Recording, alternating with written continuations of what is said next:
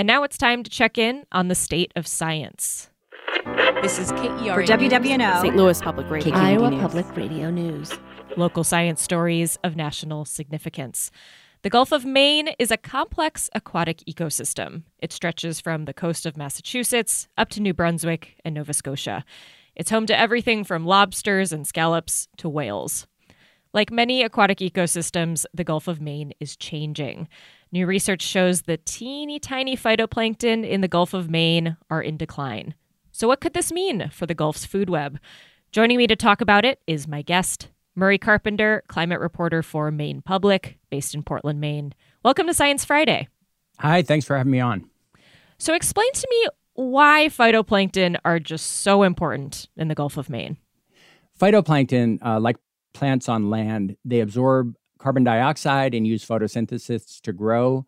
And then these little phytoplankton, in turn, feed everything from zooplankton to clams and fish.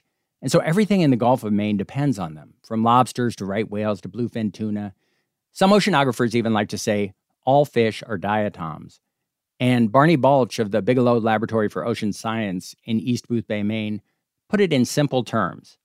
The part that is the most disconcerting is, these are the microscopic plants that you can't see with the naked eye, yet they are the bottom of the marine food web on which all life in the sea depends.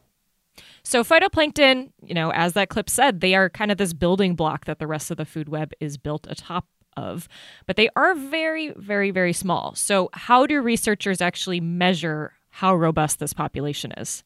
They've been pretty creative about this. The Bigelow Lab is a nonprofit that's on the coast of Maine, and they've been doing research on the Gulf of Maine for a long time. They're named after the pioneering oceanographer Henry Bigelow. The Bigelow researchers noticed that a ferry between Portland, Maine, and Yarmouth, Nova Scotia, was crossing the Gulf of Maine regularly at a very strategic location.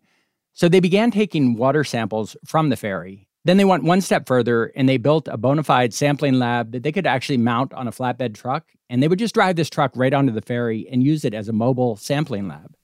So they kind of created this on-the-go laboratory. Yeah, that's exactly what it is. But the ferry service hasn't been continuous. Some years it doesn't operate at all. So sometimes they've used private research vessels along the same transect, taking samples. And sometimes they use autonomous glider. It's basically a sampling robot. It's like 6 feet long, bright yellow, and it looks like a torpedo with wings. And they just send that across to get samples in the Gulf of Maine when the ferry's not running. And altogether, with the robot and the ferry and the private research trips, they've done hundreds of trips over 25 years, and they've gathered this data together in what they call the Gulf of Maine North Atlantic Time Series. And there's yet another variable here. They sync these trips up with NASA satellites that take photos of the water as they pass overhead. So this allows them to correlate their observations on the water with the colors observed from the satellite. And Bigelow researcher Catherine Mitchell told me the color of the water reveals more than you might think.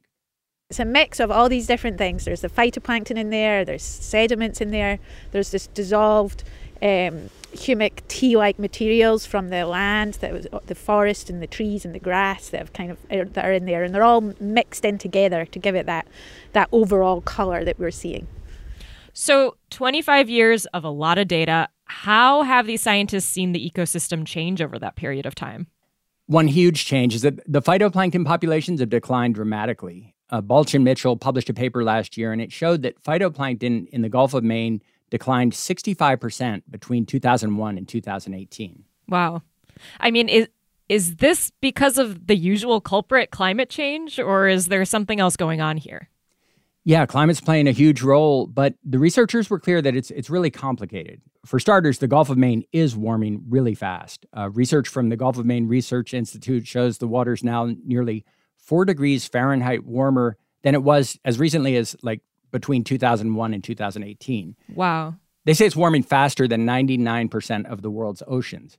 And on top of that, heavier precipitation some years is sending more fresh water into the Gulf. And that does two things. One, the water's a bit murkier, and this actually blocks the sunlight from the phytoplankton. But the other thing it does is it stratifies the water. I mean, Balch put it to me like it's like unmixed salad dressing. So you have the the less dense, fresher water on top and the denser, saltier water beneath. And this prevents the kind of mixing that would allow the nutrients to come up from the bottom and reach the phytoplankton towards the top. So there's a lot going on there. So a lot of changes happening in the Gulf of Maine. What could the future look like? Well, the researchers were very careful to not really predict exactly what it might look like.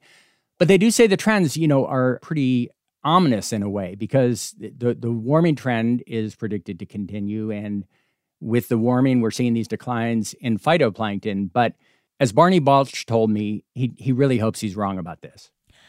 That's all the time that we have for now. I would like to thank my guest, Murray Carpenter, climate reporter for Maine Public, based in Portland, Maine. Thank you so much for joining us. Thank you, Kathleen.